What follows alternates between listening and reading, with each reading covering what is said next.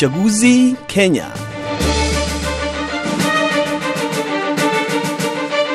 Katika mfululizo wa makala zetu kuhusu uchaguzi mkuu nchini Kenya, hii leo tunamulika suala la usalama.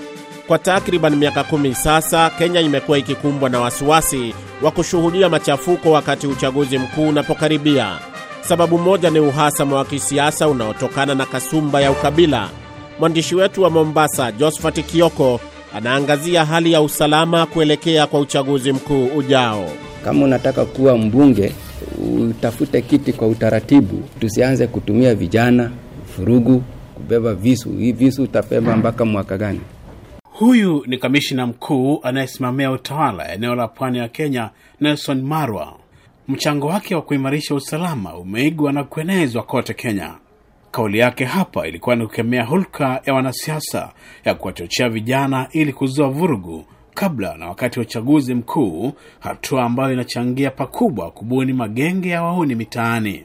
Omar Kombo ni mwenyeji wa Mombasa. Ukweli ni kwamba wanasiasa ndo ambao wanatumia hasa hawa vijana, maanake anataka ile pressure group, anataka wale ambao watakuwa wanamshangilia.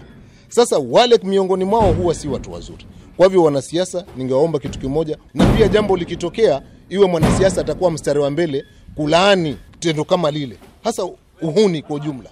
Wakati huu wote ambao kampeni za kisiasa zimechacha, maafisa wa usalama kwa pamoja wamekuwa macho kuzuia visa vya uhalifu, japo wakuu wa usalama wakisisitiza kuwa usalama ni jukumu la kila mmoja. Licha ya hamasa zote, makundi yanayochipuka ni mengi na zaidi sehemu zenye mizozo. Mara kwa mara serikali imekuwa ikipiga marufuku makundi haramu yanayojumuisha magenge ya wahalifu. Mombasa imekuwa mfano bora kwa kupokea vijana wanaoasi makundi kama hayo, ikiwa ni pamoja na makundi ya kigaidi, ambapo maafisa wa usalama huketi pamoja na wazazi na hata viongozi wa kidini ili kutafuta suluhu. Tumefanya mengi kama polisi, tuketi na wao kwa sababu tunawajua ni vijana wetu. Nilijaribu kuwauliza ni kwa nini wamejiorganize kuwa na ukora, lakini most of them hakuna, there are no good reason. Tutawatafutia kitu ya kufanya, na tumeamuru ya kwamba tunakutana mara moja kwa mwezi Hawa perceived criminals. Hatutaki kuanza kupiga watoto marisasi ovyo ovyo kabla tu yawapea a chance because huwezi kuambia mtu niletee bunduki kwanza, lazima umwambie kama ni criminal, mjuane, mwambie sasa, kwenda niletee bunduki yangu. Ikifika wakati wa kuvunja sheria sasa, kama umebeba kisu, rungu, unapiga watu usiku, hakuna tofauti yako na criminal. Mwisho tulihimiza sana ni family values.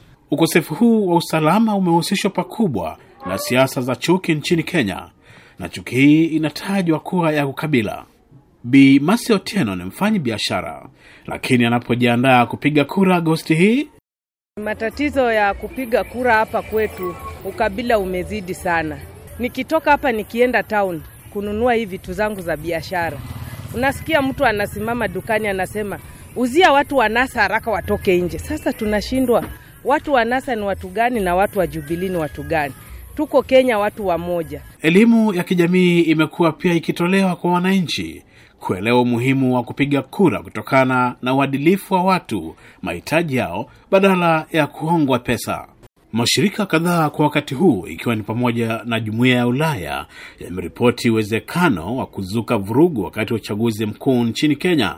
Sauti ya Amerika upande wake ina ushahidi wa jinsi watu wanapanga kuhama au kusafiri maeneo yaliyo salama ili kujiepusha na uwezekano wa ghasia, japo hisia nyingi zinatolewa kwa usiri mkubwa. Bi Lilian Njoki anakumbuka vyema jinsi mjombake alivyouawa katika machafuko yaliyokumba uchaguzi mkuu wa mwaka 2007 nchini Kenya, na akiwa yeye Lilian ni mfanyi biashara, amenieleza matumaini ya kupiga kura kwa amani Agosti tarehe 8.